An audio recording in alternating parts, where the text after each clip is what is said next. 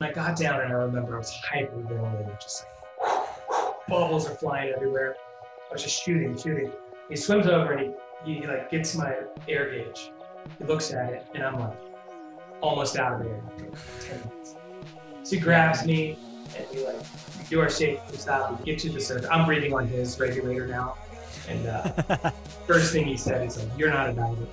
I'm like, no, no, let's swap tanks and get back down there. Hello, everybody. Welcome back to the Roam Podcast. This is the podcast where we dive into adventure with purpose. The Roam Podcast is hosted by Mr. Corey Richards, National Geographic photographer, alpinist, filmmaker, and an extraordinary conversationalist. If you've been paying attention, you know this. These days, and the reason he's not here with me at this moment doing the intro is that he's also training for Everest uh, next year, and he's doing that by getting into the CrossFit gym, getting extra jacked. You go, Corey. And uh, also me. My name is Chris Gerard, and I'm the founder of Roam. And I'm super happy to be here with you once again to share these stories and conversations. Hopefully, Corey and I are bringing you a different side of some of these folks, different than you've heard before, getting into it a little bit and we are broadcasting from Boulder, Colorado, the little town in the shadow of the Flatirons that seems to be home to so many folks who have adventure and the outdoors in their DNA, myself and Corey included. We also happen to have the most private bookstores per capita of any town in the nation. Totally unrelated, but true fact. Today's guest is the extremely talented Mr. Andy Mann. And this was a super fun conversation. Andy has led such an interesting life.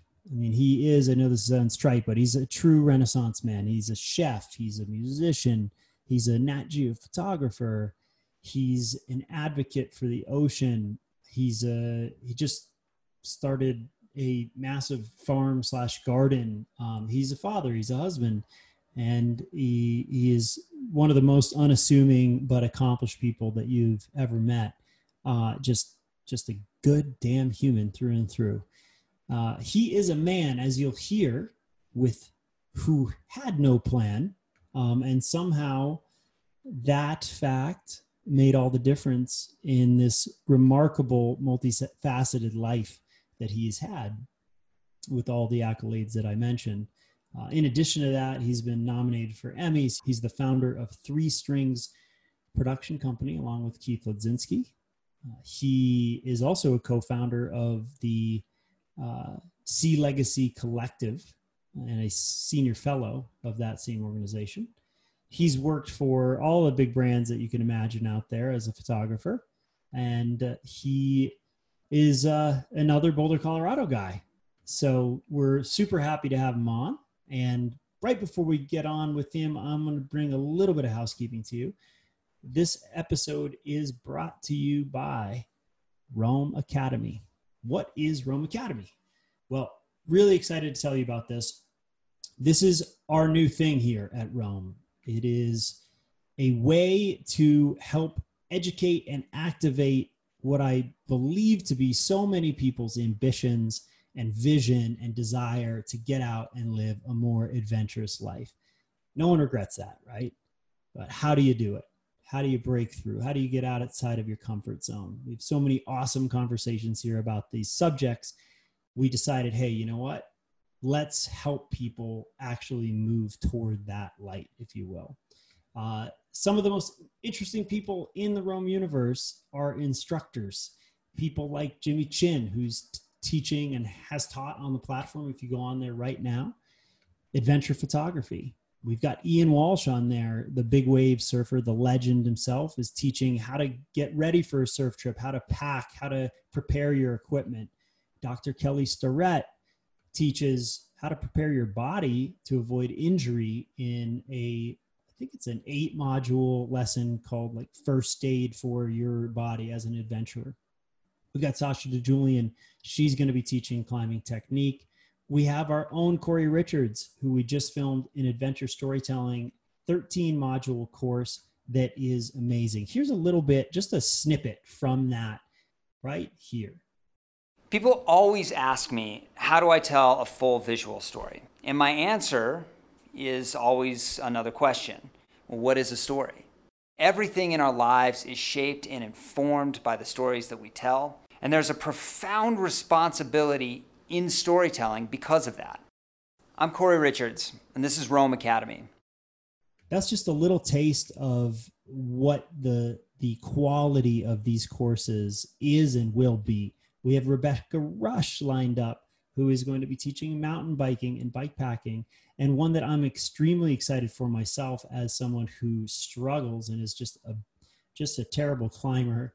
Uh, is how to be a better rock climber with Conrad Anker, the master himself, the mentor of mentors, if you will, will be teaching that course. We've been in instructional design with him for weeks already, and that course is coming super soon. So, if water, mountain, snow, wheeled sports like cycling, mountain biking, camping, travel, trail based stuff like backpacking or uh, even back backcountry cooking, um, or if you aspire to be a uh, an outdoor adventure filmmaker or photographer, look, we're going to have a class. If we don't already have one for you, we're going to have one for you soon. So just imagine this place that you can go. This is the vision. This place you can go, a one stop shop, the world's best adventure club, founded by the world's best adventurers. And, you know, if you're like me, you've probably spent a fair fair share of your time going down Google and YouTube rabbit holes looking for information on whatever it is that you're getting better at right now. Um, maybe that's mountain biking, maybe that's climbing, maybe that's surfing or skiing. And you, you type it into Google and, and you get the YouTube videos. And look, you can learn anything on YouTube. We all know that. But there is a price to pay there, and it's your time and it's the effectiveness because it, you don't really know if you're getting an expert or not. Might have a lot of views and a lot of. I've spent inordinate amount of time trying to figure this some of the things that I like to do out and you know why not just get it from the best in the world and that's what we're building for you here i mean on youtube what i find is you know all of a sudden i'm watching cat videos or this some ridiculous rope swing and i don't know how i got there and i forgot why why i got there in the first place and it's really hard to learn that way. So we're getting the best instructors in the world the, the masters of adventure and they're going to teach you from their experience. And you know these are the folks who have captured the imaginations of millions of people by being the absolute icons of the subjects that you want to know more about. And that's what this is. You know for 13 bucks a month or just under that actually you get access to all of these amazing experiences. And corey just said that as we were filming his class you know look i've been making mistakes for 20 years so that you don't have to and conrad said the same thing that this is the culmination of 30 years of my experience. These are the, the tips and the things that I've learned so that you can be a better climber. In addition to, to that, if you become a member, you get access to all of the Roam originals, some of the amazing mini docs that we've made with these folks that are just about inspiration to get you fired up. You're going to get access to special Roam events, member events, you're going to get access to uh, these interviews in fact on a live basis where you can actually ask q and a's. And we're going to have mentor sessions and then also uh, these amazing adventures that we're building right now that will be the activation for this education meaning you can go ahead and sign up to go on a trip uh, and use some of these skills now that is a little ways off right now as we are living in a time that uh, global travel and air travel is not necessarily recommended, but it is coming and it's up there. You can take a look at it now. So, look, if you're paying attention to what we do and you like it and you appreciate the Roam founding members and all of these icons and what we've done over the last, I guess, three years, we've been bringing this to you. This is like the next step in that. This is where we bring not only inspiration, in the form of the original content that we've been bringing to you, but we also bring you top quality adventure education that as a member, you are going to get the opportunity to really do a deep dive into this information and get out there and do it yourself. Okay, so look, that's my spiel. I'm really passionate about it. I hope you go check it out. It is it is it's been fun to build, it's been hard, but it's been amazing to build and it is it's going to be something very special and already is wait till you see what we've got coming. Uh, it would be awesome to have you as a member and uh, go check it out. So, look, without further delay, Mr. Andy Mann, thanks so much for listening. Subscribe and review if you like what we're doing here. And that's all. See you next time. We are fortunate and excited to have Mr. Andy Mann on the Roam podcast today. We've been trying to get this guy from the beginning, throwing lassos and cajoling him, and we're lucky enough we got him today out of the wilderness and uh, into his beautiful studio there. Um, Thank you. And yeah, just really excited to have you on. A, a man of many talents, a Renaissance man, if you will. Uh, he's um he's he's come up for air. That will make sense for more of you in a minute. yes, indeed. He's come up for air. And as with many of our uh, amazing guests, Corey and Andy uh, know each other very well, and uh, that that's going to make for some fun stories, I think. Um, oh yeah. And Andy and I have been uh, working together and acquainted for years now, and uh, just have so much respect for the work that you do, Andy, uh, in every every part of your ecosystem. Which is uh, now just recently, it looks like you've also become a farmer um, on yeah. top of musician, photographer, explorer, uh, and so on. Um, and I hope we can get into that a little bit because I think there's a lot of people who are growing stuff right now. Um, yeah, totally. I think that's really cool. But uh, Corey, your history with Andy's long. Um, it's it's very long. I, I mean, like Andy and I go way back. I would call Andy a homesteader at this point. Like That's this it. is beyond. This is like a whole collection of things. He's got like a commune that he's, you know, that he started out in Niwot, and it's pretty amazing. Have you ever been out there, CJ?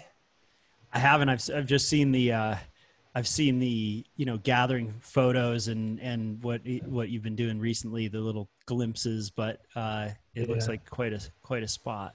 It's quite it's a scene, man. He's got to be. I mean, Andy, you live in a barn, an old renovated barn. That when you told me what was happening, this is years ago. Andy's like, I'm gonna I'm gonna move into this barn in Niwot, and I was like, sounds like a really bad idea, but cool, man. You know, you're like trying to be excited for your buddy, and. uh you know how that is when your buddy's like when your friend's dating somebody you just know is wrong and you have to be really supportive well that was what the barn was but he totally you totally like you proved me very wrong. I mean this this whole sort of ecosystem that you've created out there is really really beautiful. But before before we get to parenting music uh, uh, being deep underwater with big sea creatures advocacy policy um, you know just sort of this this i mean you've you've expanded so much. I want to back up. I want to ask you um, who you are who is andy mann? Tell, introduce yourself.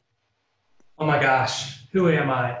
I mean i am really just like kind of a country boy from rural virginia that's like really tried to just do what i love for a living and find purpose within that particular journey. And so now it's like, gosh, I've like dipped my toes in so many different things now that are all like really ingrained in me. And so I try to be all of those things, you know, but uh, I'm a photographer and I'm a filmmaker and I'm an ocean conservationist. Uh, I'm a musician, I'm a homesteader, I'm a father. Um, all these things in this big juggling act that I do, but um, and I'm happy and I'm healthy and and I'm blessed. So right off the bat, you're like, I'm just grateful, bro, which just, is good. Yeah. But so you came to this really oddly. I mean, you started. Well, first of all, at one point you were you were like a, you were a chef or you were a sous chef, yeah. right? Like you were working in yeah. the restaurant industry, and this is years ago. Yeah, so I uh, started working in kitchens when I was 14. And um, started in the dish room and then, you know, started getting on the line and through the years just my stepdad was a was a chef, so I sort of like had um, my chops early on, but it was just a way for me to like, you know, be like free in so many ways. Like, you know, I never really uh, considered like photography or anything until I moved to Boulder. I moved to Boulder in 2003. And why uh, Boulder? What, sorry, what, what, why did you choose Boulder? I had an older half brother that lived in Denver named Taylor. And okay. the summer before in 2002, I'd flown out here and gone on a backpacking trip for like three days. And I came out here and it just blew my mind. I mean, you know, it was my first time out west. And I sort of didn't going for me in, in, in the morning with like three of my roommates at the time. We had four dogs. We were a mess.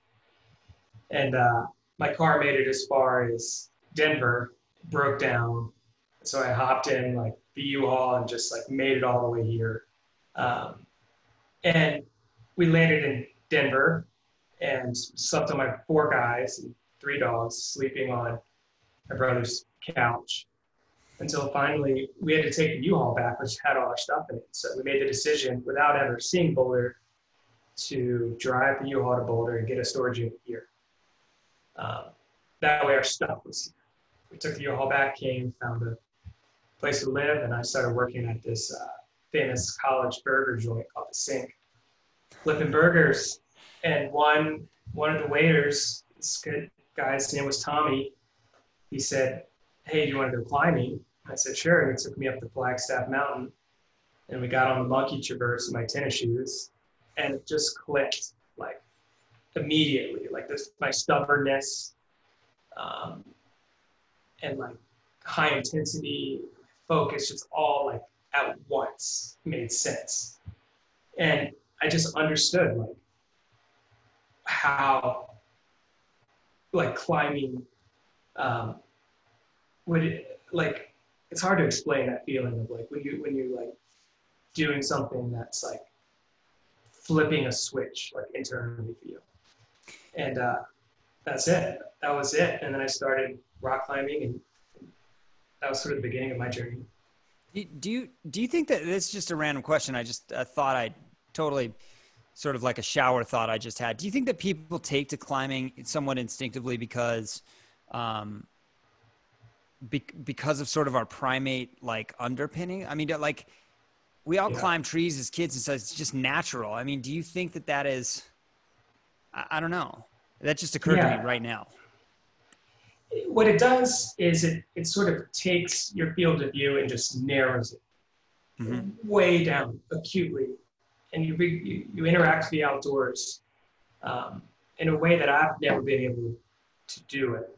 Um, it takes such intensity and focus and calculation. And it's the mental aspect of the sport that I love the most for sure.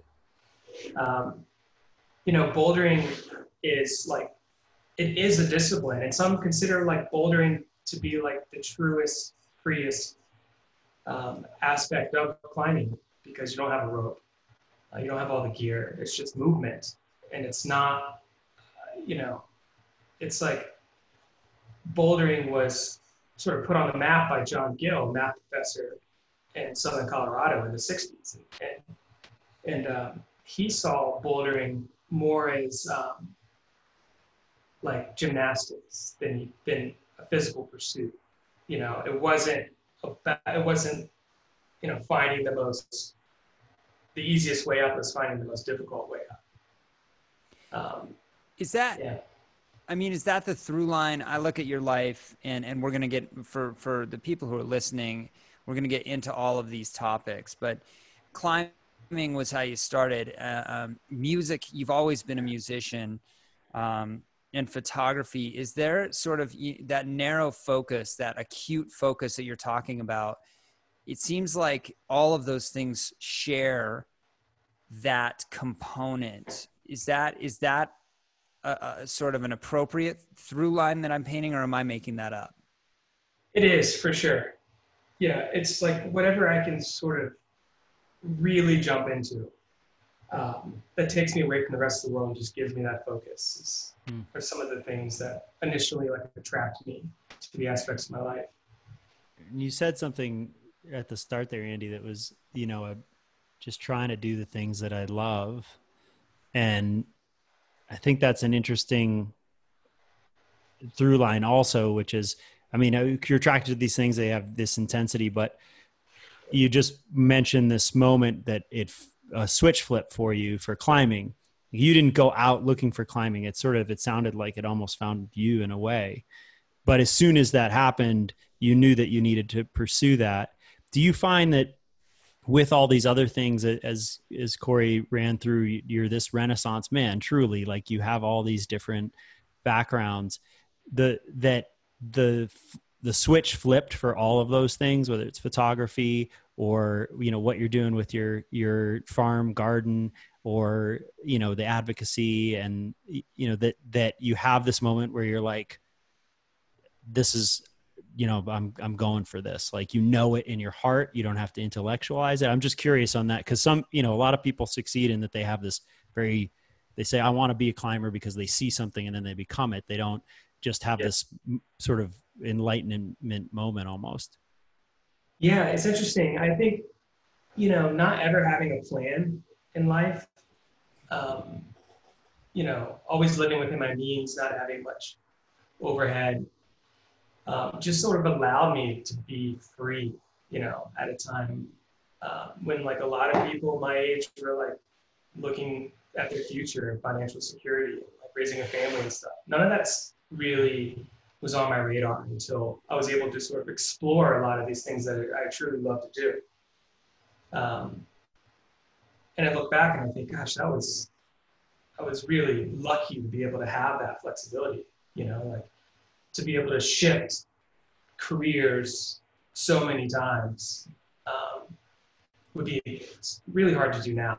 You know that I have a mortgage and have children and things like that. So, um, yeah, I was just attracted to the journeys. Like I never thought like I never had like a goal in mind other than like be immersed in this thing for as long as it makes me happy. How did you? Um, I mean, speaking of being happy and being immersed in that, when did the transition go from climbing into photographing climbing and why did that happen? Yeah that happened where i started climbing in 2003 and then um, that's all i wanted to do was climb. I was working in the kitchens climbing during the day. That schedule worked out great for me.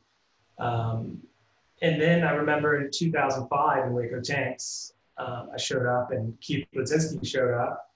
And it was the first time I had met him, you know, by the campfire. And he just has an infectious energy, that guy. And went out the next day and started shooting photos. I was the climber and he was the photographer. And he had all these, you know, beautiful big lights. He had sort of taken off camera lighting from like, from the skateboarding world and brought it out to the boulders of Hueco. And, uh, I just remember living in the back of his camera after every shot so we started to like refine the art of like what bouldering sort of looked like in my head, which was like this beautiful art form.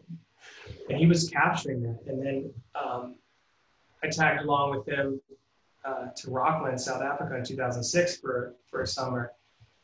And uh, he just really took me under his wing.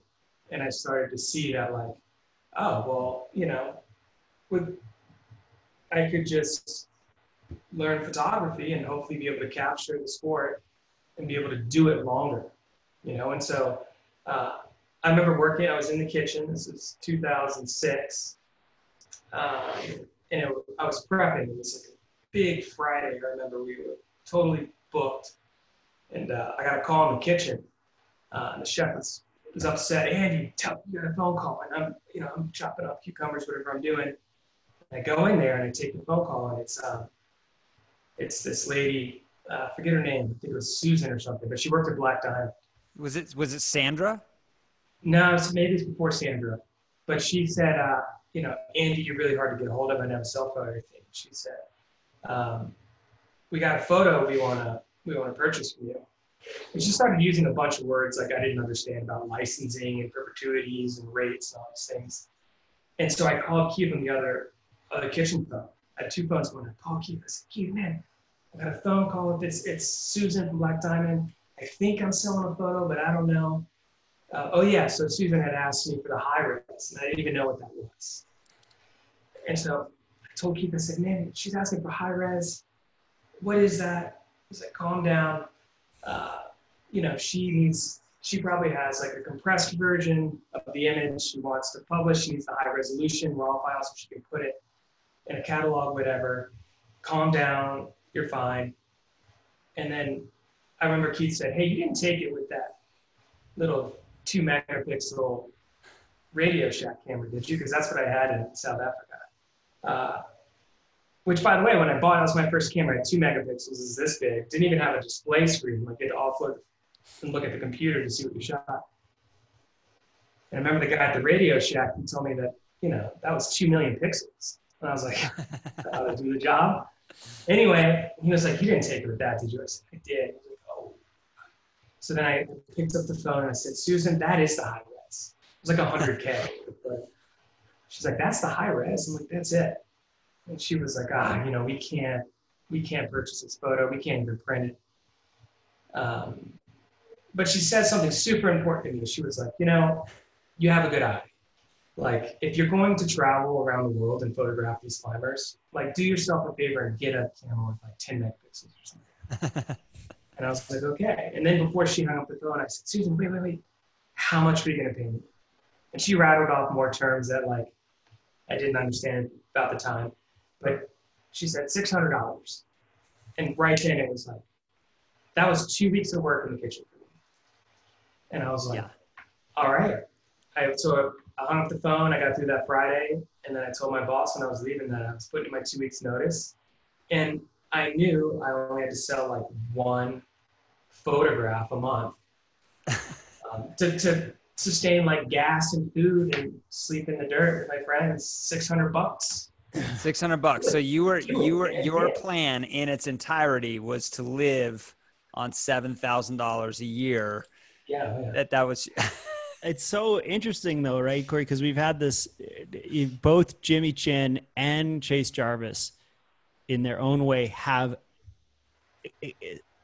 essentially the exact same story of taking a photo because they were in this place at this moment because they were pursuing something that they loved which was skiing and climbing in their respective cases and then some editor saying yeah, I'll pay you 500 bucks for that. And then being like 500 bucks, like I could live on it for months on that, you know, and then that becoming these amazing careers that you have all had, you know, based on, you know, being in the right place at the right time to a certain degree because you were doing something that you really loved, which is so, so cool. The, the commonality between the, the three of you. And then, so I was hacking it, like selling a photo a month at Climbing Magazine or something. And then I was ended up getting off the road at some point, and that's when Corey and I moved into a house together in Boulder um, that they've long since torn down and built some mansion over. But uh, you know, we were both just basically looking to get off the road. We've been just sort of like dirtbagging and shooting photos for so many years that there's some exhaustion. And I remember we meeting at a bar, you know, like one in the morning, walking outside, just getting on our bikes and being like, should we live together? Like, yeah, let's do it. And we ended up doing it. And then right after that, I remember selling so many photos to Climbing Magazine at the time that they they wanted to put me on a retainer. Uh, and I didn't know what the retainer was or even meant. I remember telling Corey, and man, Climbing Magazine wants to put me on a like a retainer. Corey's like, don't do it. He's like, they're just gonna take advantage of you. You're gonna undercut like all our value and I, but I took it anyway. And they, they gave me they gave me five hundred dollars a month for like unlimited usage for like all my images. But Actually, guaranteed. This Climber magazine. This wasn't even climbing magazine. This was like the seaside of climbing magazines at the time. But so five hundred dollars a month, and I was like, wow, that's something you can write home about. I could tell mom about that, you know. And uh, but what had happened was at the same time, like the print editorial industry was crashing. Everyone was advertising online. And I remember at some point, like in the first year, the magazine itself had like a thousand dollars to put together an entire issue to pay all its contributors and everything. And I think the editor in chief was like, every issue that came, they were like, well, Andy's in our pocket. Like, what's he doing? So I was getting like a cover and a feature literally every month. I mean, they were working me. I was shooting 30 days a month. Like, I was making 500 bucks, you know. But what happened was I was getting my work out there like crazy. Even like all the advertisers in the magazine, I started to work for it, and that's when I started to do the sort of commercial stuff. Um, but and that, that's sort of when Corey and I were still living together. That's when uh, Keith and Corey and I started Three Strings Productions and started focusing on uh, like motion storytelling uh, as part of packages that we were doing and delivering to clients.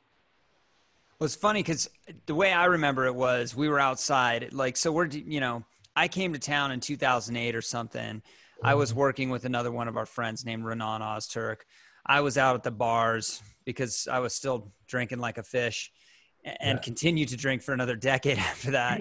Um, um, but I, uh, I, you know, we were, I think we were outside a, a bar called Tahona and it was, it was, it was late and we were both in this, in this place of like, well, you know, we, we're both a little road weary, um, not really understanding sort of the, the, the great privilege that we had to be able to travel like we were at the time, and and sort of that freedom that it, that it, that it had. And I bumped into you, Andy, and I said, you know, what's going on? And you're like, ah, I broke up with my girlfriend, and and and I think I was single at the time too. So it just, you know, was sort of like, well, let's pool all of our meager resources and and buy, you know, and get into a little hovel somewhere I just remember those being actually really uh, like a really good year for you and for me because we were both sort of you know in our own ways blowing up at the time um, and i don't think i think that was before yeah it was before i had gone to Gasherbrum 2 it was before national geographic. It was before any of that.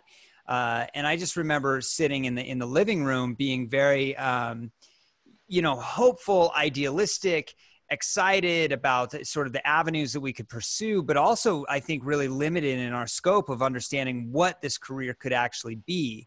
And so it's interesting to me to look back on those days when climbing, as you said, was everything. Climbing was all we did. Climbing was all that was that was part and parcel with our identity. Um, right. You know, it wasn't as much that we were photographers as much as we were, you know, we were climbers who had cameras and um, and now, fast forward, uh, you are you're you're literally negotiating policy with people around marine conservation.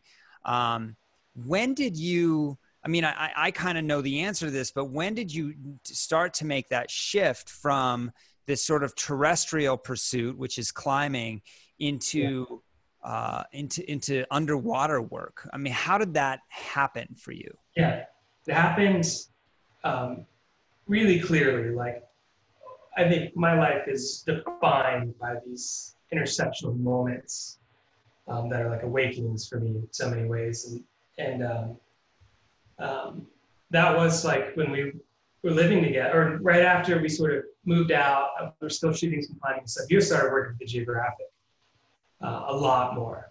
Uh, that was kind of your mainstay at that point.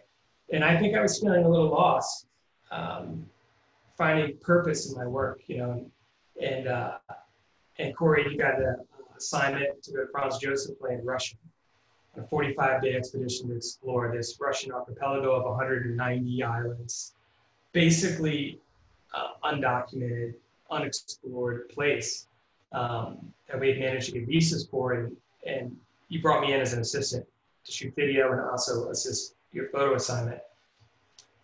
And that was an eye-opening trip in so many different ways because I was like um, just on the front lines of conservation and exploration. It just, you know, coming back from that trip, I remember like, um, you know, after we got back, uh, you know, all our, we delivered everything, edited some films, delivered, did a magazine article. And shortly after that, um, Russia declared Franz Josef Land as a, the largest Arctic national park on the planet in, uh, in our group received what's called the Crystal Compass Award from the Royal Geographic Society for storytelling efforts we did there. And it, it just like opened up this whole new world of like the power of, of camera, of, of, of digital storytelling. Um, and I remember coming back from that trip and like, um, you know, just sleeping on couches and like re- like the thought of going back to the desert and like crushing PBRs with my friends just didn't seem that fun anymore. And I didn't shoot for a while, for like a month. I didn't even pick up a camera. Um, and and then I got a call after that from uh, a friend of ours named Jess Cramp, who's a National Geographic explorer. Um, and she was running an expedition to Fiji uh, through a foundation called the Wake Foundation uh, to study sharks. And uh, she called me and she said, Andy, you have this expedition uh, coming. You know, there's room for one person on the boat. There's one bunk. Um, you know, you're obviously good at like suffering on long trips with not much space. Like you don't need a lot of people on your team. You're a good storyteller.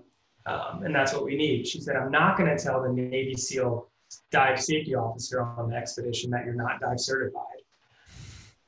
She said, You basically have one week to get dive certified, meet me at the port Fiji. It'll be our secret. But she said, you know, what she said made sense. She said, you know, you're good at telling stories. Most ocean conservation stories are topside stories anyway.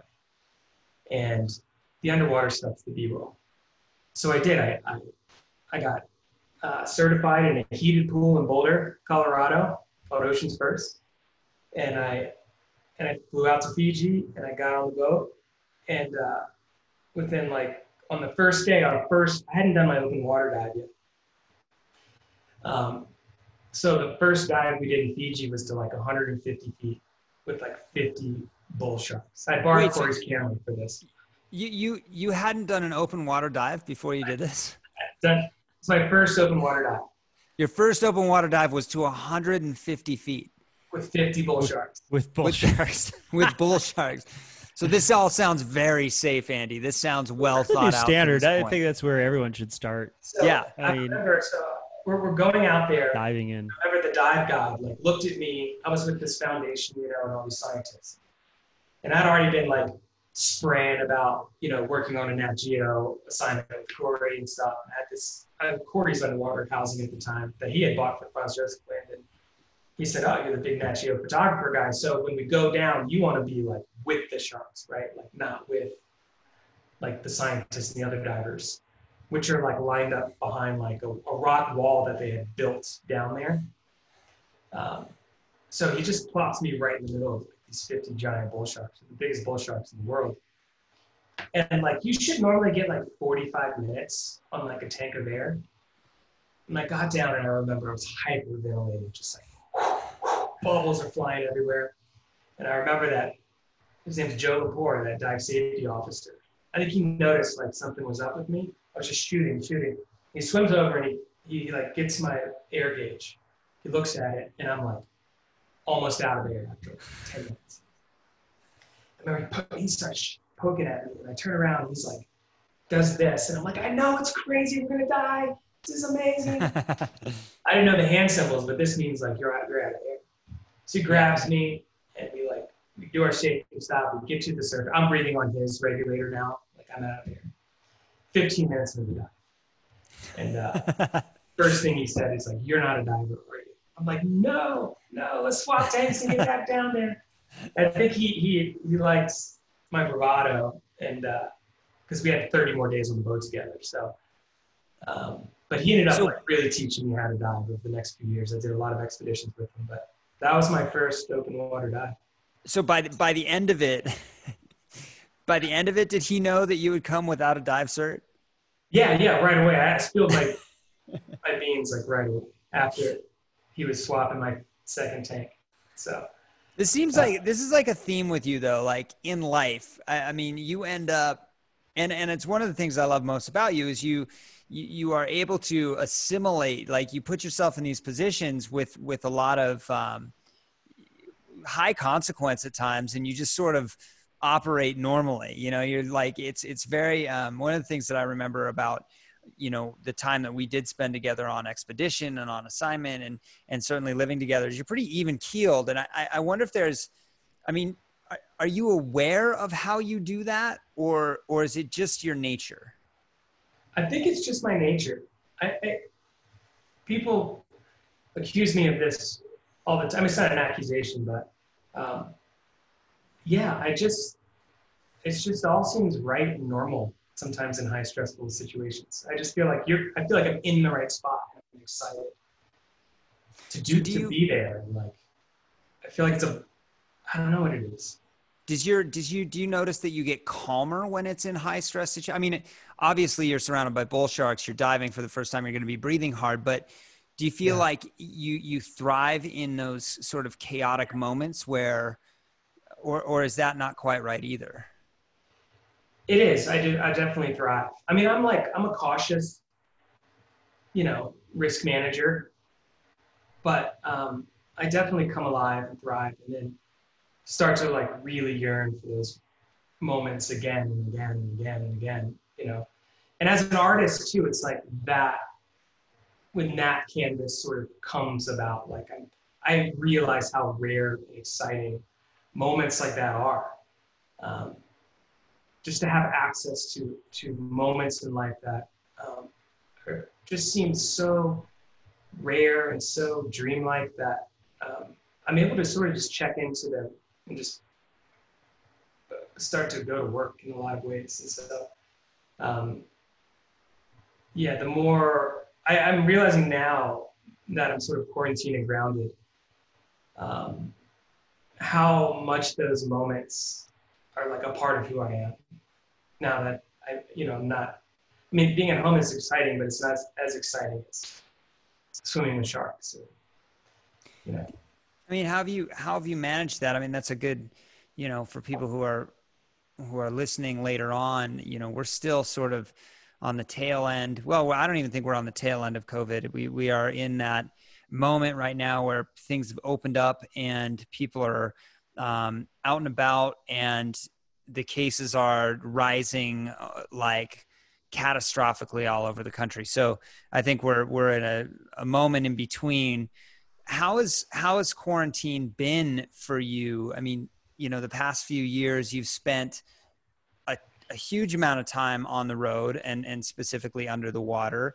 Um, how have you found being home especially with two you know young kids um, because because that's the other part of this in this in during this story you went you went and got married to a really great woman and have managed to have two children so I mean, how how are you managing that time? You don't have that same amount of stimulus. What does it fe- What does it feel like? How are you filling your time?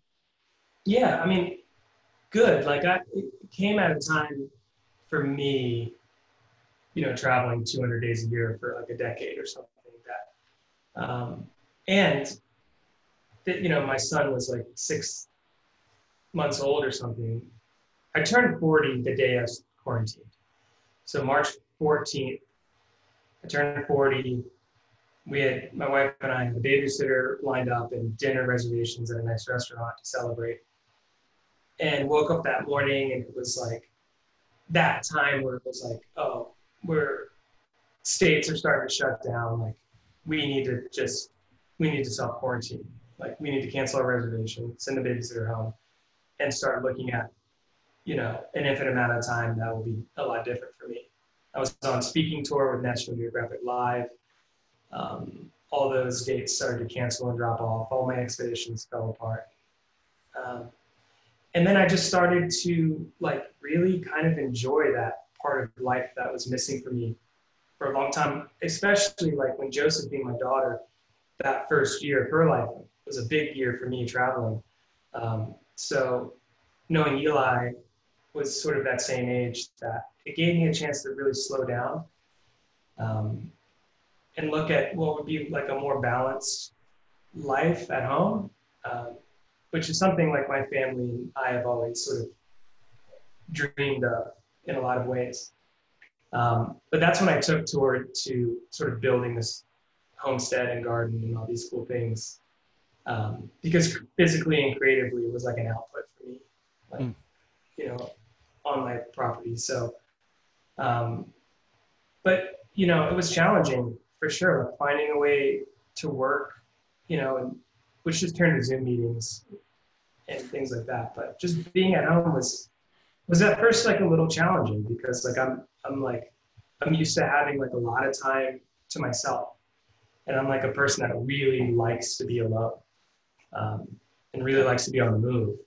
So when those both those things were taken away from me. Um, I mean, it was beautiful and it was just like, you know, it's just like sort of settling in and letting things be okay. You know, so I think it was a, you know, it still is a very heightened, strange um, time, like wrought with anxiety and fear and uncertainty. Um, and I felt a lot of the opposite of that in an exercise to um, just wake up every day and be grateful to be at home with my family and that the sun was coming up and that things were going to slow down for me. Um, and so now I'm sort of in the swing of it, you know. Does did you? So I want to I want to jump back a little bit. How did because I think one of the things that people that know of you might not know about you, and certainly for people that are listening, I'd love to put it in the show notes too. Um, I mean, your your music, you're you're a fabulous musician, um, really really talented. When did that start for you? And uh, I mean, and and and have you reconnected with that during this time period? Has that been an outlet for you, or it was really coming back. Um, you know, I grew up playing guitar and writing songs and stuff, mostly in like the folk, bluegrass, really Americana singer songwriter stuff. Um, but and so in my little town of Niwot, uh, over the winter I started a performing arts series called Willowdale Live, um, which is at this little local Grange Center historic building, like a block from my house, and and uh, and I just wanted to bring really good storytelling and and um, songwriting to the town. Um, and so I started really just being more involved with music a lot over the winter. And a good friend of mine named Nick Dunbar, who I started this concert series with, him and I started writing a lot of tunes and performing. We played a couple shows at some festivals right before this all came, came down. Um, so it was nice to sort of get back to the roots of that. And I've, I have had the chance now that I'm home to like delve a little more into like that, that art of of songwriting and making music that just brings me so much joy. Do, do you um you talk about that and and when we lived together um you know I'd come home you you you played a lot of guitar you've now sort of branched off and um you know even the other day we were working on uh, something with a with a musician together named Gregory Alan Isakov. Um, do you see music as being a larger part of your future or is it just something that i'm always baffled that you're so talented and yet that's not your that's not your main trajectory? Is that something that you'd you'd pursue or is it just not something are you just all in on on storytelling and and photography and and also policy? More you know it's almost like i mean music songwriting and it's so special to me. But and to be able to like tell the stories of other songwriters, like you know, working a lot with Gregory Alan Isakov and, and the band Phish, and a lot of other musicians. Um, it's such a sacred space. It's like holy ground for me that I don't. I, I it's like eating dessert. You know, if I was to really go in, I'd be eating dessert like three meals a day, and I'd get sick and tired of it. And I, I don't want to ever approach that spot. So I do like one project a year with like a musician that I really admire. Um, and I don't think I'll, I would love to just keep that pace, like do one thing a year, but not really delve in it too much. Uh, just in the hopes that like, you know, it'll stay special. So, I mean, that's, that's interesting because uh, on the idea of staying special, um, I understand your the idea that if you pursue something, it can become something that you, you love, your passion. If you pursue it to the point of work, oftentimes it it becomes less special. Do you? Um, well, recently you've you've started to make this shift towards policy and advocacy with with on a government level uh, around ocean and marine conservation. Can, I want you to talk a little bit about that because I feel like you've you've made this sort of dramatic leap from being under the water, um, telling you know these special stories to to and sort of intimate stories of an ecosystem to leaping out of the water into a wildly different environment where now you have to speak on behalf of these ecosystems as as a policymaker. What does that look like and how did how did that happen? I mean it is really interesting and in so many ways like I, you know that first trip we did to fiji um, you know it's like a 30 day expedition. We came back to port and there was uh, a party on board. This was part of the plan of the whole expedition. We boarded boarded like the minister of fisheries and environment in fiji um, to present our findings. And, you know, the foundation wanted me to edit a film together. So I was doing it as we were running to port. Um, and then they wanted me to, you know, put together a slideshow and then do an opening, like little keynote to introduce the scientists. And right away, I learned that, um, you know, it's hard to really get people to care about the ocean um, with data and information and the science and stuff. Like you really have to hit them like here before you hit them here. Um, and then that, so that was, that made a lot of sense to me that like, you know, there was a huge responsibility to be able to sort of open the heart and the minds and the ears of these, these ministers uh, before they were given like the true data um, for which to inform a policy that we had hoped to make. And I realized that like, you know, that's when I realized that you know video is is a really great way to to um, to to communicate emotion. It's kind it's a really poor way to communicate information. Um, so what I really wanted to do was like just show them something beautiful and make them so proud of what they had um, that the science could then come behind it um, and the policies sort of come in behind that and that's sort of how it's worked in a lot of ways. Now it's like, you know, I'll speak at a big United Nations meeting or a big meeting of the parties or an Antarctica treaty consultation or all these things. And my job is just to open people's hearts, um, to, to look at, to just show them and make them proud of, of the ocean that they have in their waters. And if I've done my job right, like the sort of the policy advisors and the data and the management plans can sort of tuck in behind that. And that you will sort of won over you know that person you need to win over in the first few minutes. Um, and then that's how sort of media and, and science really really go together. So it's it's kind of like the cart and the horse. I mean the the media are the horses pulling the the cart which is where all the cargo is. That's where all the the life and the information is. But you need the you know without the horses the cart doesn't move so to speak. But do you think that like your i mean back to this idea of, of a sacred space and not wanting you know to impact something that you hold so sacred um, has your work in policy and your work in activism and advocacy impacted your passion for um, for photography? I mean, and I'm not looking for a bad answer. I'm just curious. Like, I certainly know that when I started to make climbing a job, uh, I, I I didn't love it as much, and I'm just curious if you've had that experience or no. I have. I mean, if I've just done less of it, like, still, I really want to just be in the water with the animals photographing. But now it's such a it's like, you know, a ten thousandth of my job is like shooting underwater anymore. It's more like strategy um, and influence and, and um, using the power of storytelling to influence the right people to make the right changes. It's very strategic. And there's, and, you know, it takes so many different organizations and so many different scientists to sort of find that one tipping point and then all sort of tuck in behind it and go, and go to work. And so it's like, can be years of work, you know, to try to get five minutes at the right time with the right person that sort of tips that scale behind closed doors.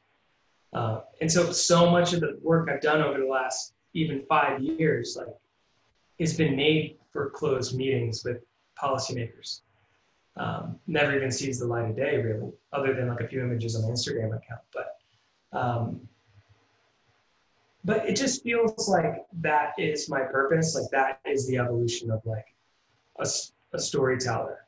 That's like if you can find, if you know how to strike someone's emotional chords and sort of um, open their eyes and steer them in, into that direction, um, it, it, becomes um, your duty in a lot of ways to to do that you know, like I love inspiring people for sure. I love to get people to care about the outdoors. I love people to care about sharks and whales and corals and stuff. But, um, you know, there's instances where if I can get one person to care about it, that person can like protect their ocean. And then that's more important. Um, so I'm just, it's not as glamorous. It's not quite as fun. Um, it's definitely not a limelight thing. No one hardly understands and knows of a lot of that work that I do, but it brings me a lot of um, satisfaction and joy knowing that like this place that's given me such great experiences and opportunities um, it, that I can give back in so many different ways. One of the ways that I've always thought that you can give back is also by debunking some myths. Uh, yeah. and you and you do that sometimes, especially on your social platforms and whatnot. But you you did a lot of years where you were in like high you know very close proximity to sharks i mean that was your sort of inflection point when you started photographing sharks that was when you I, you know i've heard you describe it as the moment when you really understood your purpose and calling um, in photography and storytelling specifically a lot of people think that swimming with sharks swimming with tiger sharks, bull sharks, great white sharks is absolutely batshit crazy. And yeah. I am actually one of those people. I, I want to like brush it off and be like, ah, no, it's it's cool. But in my heart of hearts, I'm like, that's fucking crazy. So, yes. can you? T- can, I want you to talk a little bit about that because your experience is such that I, think it would lend a lot of clarity for people that you know these are not big, scary, predatory animals in the way that they've been perceived. And there's and there's tremendous value in protecting them. But how do we how do we move beyond this idea of jaws into the idea of like uh, really ecosystem stewards that apex predators are? Yeah. I mean sharks are you know they're so important to the balance of the ecosystem marine ecosystems and you know a lot of it's just being in the water i mean people are afraid of what they don't know and you know they're influenced by movies like jaws um, but, you know, any person that has ever had fear of sharks that I've gotten in the water and taken diving with sharks for the first time, you know, when we get out of the water, they just are so, so excited. Like excitement is what they feel. Um, and it's a calming thing. Like when you're in underwater with sharks, like you're, you're more aware of your surroundings. You're more aware of like, um, just like what is going on around you. And sharks are very slow, methodical. Like, you know, sharks aren't racing around. They're like kind of slow and stony and they swim around. And um they're stony. Nice, nice verb. Stony sharks. Sharks in particular. But um yeah, I mean it's just pure excitement. Like you can just see, you can read that animal and, and start to know that like it's not like a, a mindless killing machine, you know it's like an intelligent animal that's like definitely not here to eat me. And just the power and the beauty and the grace of these things, like just to see a live shark in the water so amazing and so transforming that like you become a steward and an advocate for shark conservation. Like within spending like a you know a day in the water with them, they're just that um, truly amazing of an animal. Have Have you ever felt though? I mean, in your in all of your work, uh, in in all of this underwater conservation work, have you ever felt at risk and by any sort of uh, like uh-huh. in any way, really? Yeah, sometimes a little bit. I mean, most of it's like, um, you know, but I'm also like, I feel like over. I'm like kind of safe guy. So like, if if something doesn't feel right, like I'll get out of the water. Like if a shark's behavior changes, and like you can see a shift, in a behavior of an animal if you're spending hours and hours. Like maybe it's just like moving a little quicker. Maybe it's, I just get out of the water. So I feel like, you know, I've sort of avoided any confrontations that would be dangerous by just staying a step ahead. I mean, I, you know, I refer to this sort of analogy sometimes because it makes sense to me about sharks being like dogs, only in the way that like you can sort of perceive them. Like for instance, like if you're walking down the sidewalk and someone has a dog on a leash on the same side of the road and they're walking towards you, you make the decision whether to cross the road to the other side and continue walking or walk past the dog or sometimes even stop and pet the dog. And you make that decision based on like within seconds of just seeing that animal. It could be the species, it could be like, oh, it looks happy, it looks bad. It's, or it's just like you're uncertain. So there's something about the intuition there with that animal that makes you cross the road or cross right by the animal. And that's, I feel like how I interact with other animals in the world. Like you can sort of innately somehow indescribably tell if, they, if you're safe or not. But you have to have some experience. I mean, the first, your first open water dive with 50 bull sharks, were you perceiving that or were you just hyperventilating? I mean, a lot of it's like knowing that, like, you know, the shark scientists that swim with sharks for their whole careers.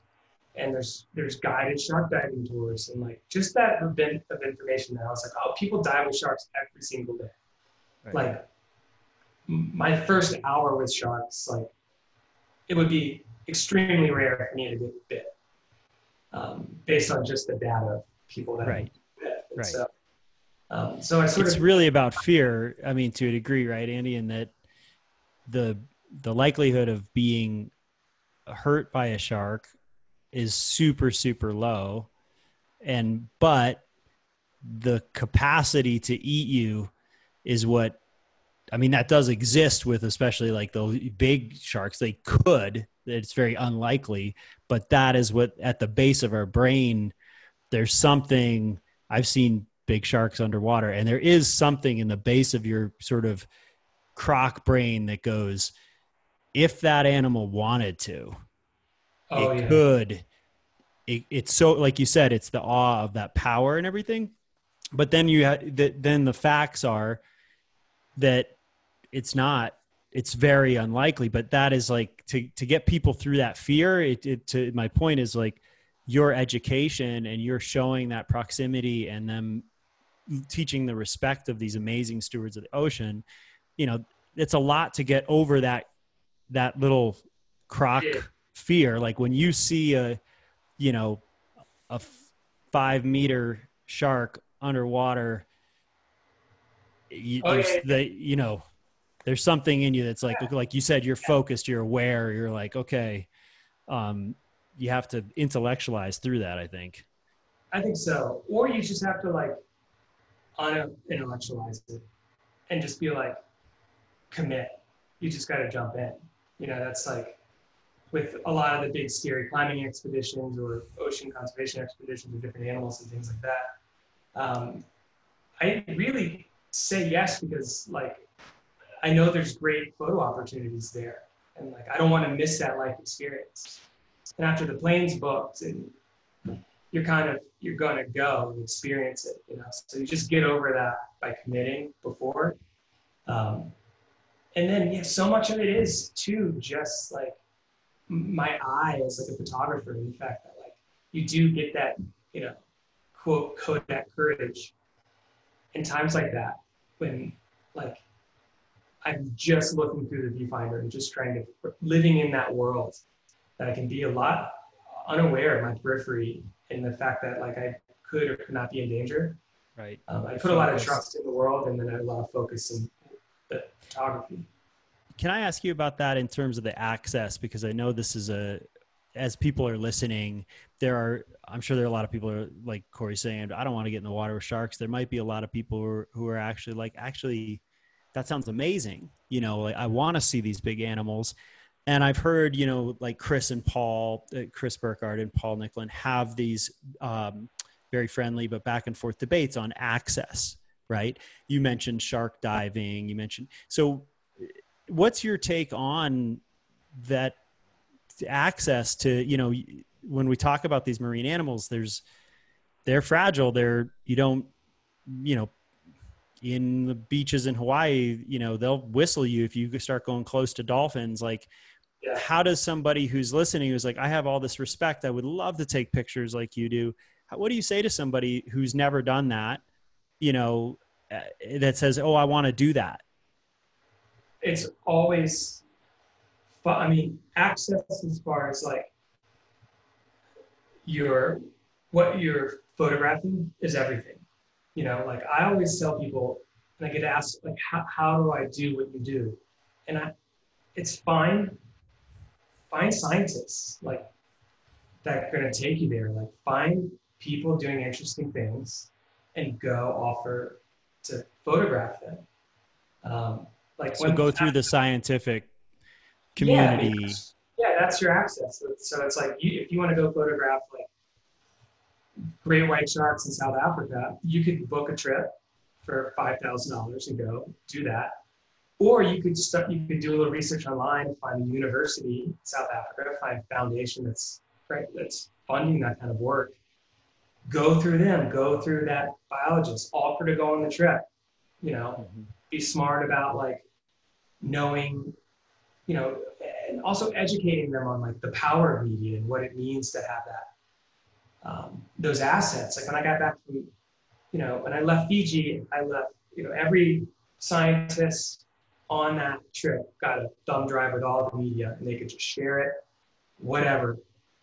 And that went so far and then raising money to, to, to continue the work, to going back and doing presentations and teaching the classes and, and, and publishing papers, um, that they'll realize that um, you know, that's a crucial part of like the grant and the money that's allocated to their next expedition. They should have someone there doing it. And mm-hmm. those people doing interesting things are what are you going to give you access to those magical moments, you know? Mm-hmm. But you're you're you're there for a bigger purpose than just to photograph a shark. Like you're like helping um, these people that need the help to get these assets so they can in turn like do the work. And they're the people that are going to invite you back. They're and what are some of those andy? Like i mean you work so closely with you know what are some of the the organizations that you're you're lobbying with and doing the policy work with that people can support listeners can you know go and find out more donate like maybe just run through a few of those for the for the folks at home so many like right now during quarantine i've picked up um, I'm the creative director at SeaLegacy in a new platform we're launching called Only One later in the summer. That's been kind of my at-home work. But you know, I'm a senior fellow at SeaLegacy. That's an organization that is founded by Paul and Cristina, and uh, that I believe in wholeheartedly. And that's using the power of storytelling um, to move the needle of ocean conservation. But also, like I said, that fundamental like like giving the media to the right people at the right time to run strategic campaigns um, and lift everyone else up around uh, um, around all these issues. Um, but I also work for like a big organization called OceanX, um, which does like deep water submarine exploration. Lots of foundations and universities and NGOs like. Um, but a lot of that is just literally calling all these organizations and calling universities and calling like people that have, you know, gotten grants to go do the work and getting on board the ship, you know. So now it's like there's so many people that I know that are continuing that work and we're just becoming friends. It's like climbing things. You become friends with the athletes, you know, you develop a friendship and trust and then they'll, you know, they'll want to work with you forever. And, and well, it's, uh, like, it's like, it's like back to the beginning, start in the kitchen you know? Yeah. Start in the kitchen you know start doing dishes. That's what and and and work your way up from there. Um but i think that's such good advice to people that like I, I try to, I, I just want to echo that. Approach things with purpose versus sort of that taking mentality where I just want to go create pictures for myself. There's something to that. I get that, but um, and I never want to uh, shit on people's desire to make art. But I think what you're talking about is is volunteer your services to be in service of a larger calling to get access to those amazing images and places and pictures. 100%. That's exactly right. And that is the journey. Yeah. That it's never going to, like, no, rarely ever does someone call me with a job to go like photograph sharks. It just doesn't work that way. It's like, I need to be in an ecosystem that's serving like the environment. Like my client is the ocean, you know, huh. the ocean of water. So, you know, it's an interesting. You have to find that ecosystem of people and be part of that work. I mean, and it's fascinating. Like, there's nothing more fast. Like, field science. And this is something I learned in Franz Josef. Um, and David Quammen in the film we made spoke about it. Really great when he said, "Some people admire astronauts or athletes or medical missionaries uh, I admire field biologists because the work they do is important and it's it's fascinating and it's adventurous. You know, like these are some of the most adventurous, intelligent people on the planet, and you get to tell their story. You know, and the in the, the, the big, beautiful, charismatic megafauna of the bears and the the whales and the sharks. That's that's there, but it's the the people you want to tell. You want to tell the story of that person. You want to raise that person up because um, the work they're doing is it's critical and so important.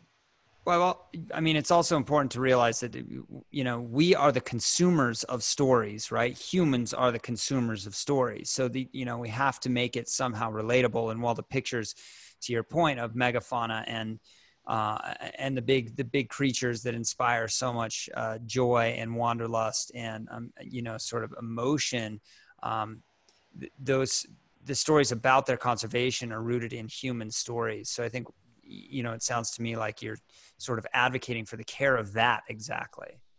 Yeah. Yeah, you got it. It's beyond it's beyond the it's beyond the animals in some ways. Um, so really quickly, I just I, I want to ask one question about um, just about your your kids, and I feel like it's a good place to end in terms of you know you've entered you've entered this new sort of chapter in life where it was this massively exciting you know fast paced lots of travel and there's still travel of course but um, and then it's and it's sort of transformed into this quieter existence right now where you're you say your evolution is is to be sort of a, an advocate or a, you know in, ingrained in the sort of the um, the machinations of policy.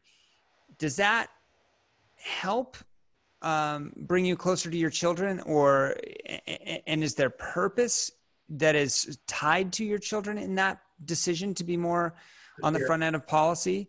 Yeah. So you can you know you know what i'm saying? Like is it to be closer to them or is it for a better world or what is it? It's for a better world.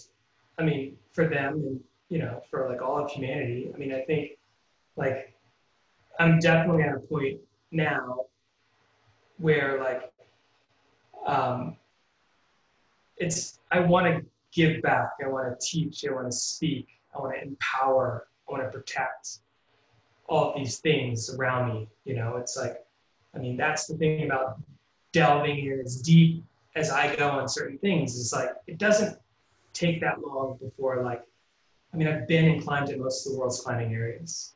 I dove and explored seas on all seven continents. I've seen photographed, you know, most of the species of sharks, Japan and whales, I've seen a lot and not that much time, you know. And so um, at a certain point, you're like, the, the grand, like your next step is to sort of educate and empower and conserve these things around you. Like, I, I don't think um, there is another way. I mean, it's just like I'm led. You go on a trail long enough, like and it, it will start to circle back behind you and like you'll start to look at like your footsteps and you'll see the footsteps you left and like it's important that there's a lot of meaning and purpose behind the work. And I think moving into the conservation, like particularly the policy work, is it is the way to sort of get things protected. I mean, that is the level, that is the playing field um, where your swings matter the most. Um, and it's it's scary and it's it's you know it's a difficult place to be and work, but um, but you can't let that stop you from like um, doing doing it. You know what I mean? Yeah, I get it. And you get to be home a little bit more and teach kids about homesteading and farming, which is cool. Yeah, we didn't get we didn't get into your garden. I, I wanted to hear about that, but uh, we'll maybe save that for the next one and the fall harvest or something. Yeah, um, that'd be great. Yeah, uh, Andy, thanks so much, man. It's uh, it's awesome to hear. I just, I mean, I feel like we could probably go for at least another hour, but as Corey and I have said, we'll we once we're out of this whole thing, you know, we're gonna do this like proper in this in the same room together and all that um, which would be awesome. But thanks so much for your time. It's great to have you on. Thanks, guys. Yeah, thanks, brother. We'll talk soon. I will too. All right, later.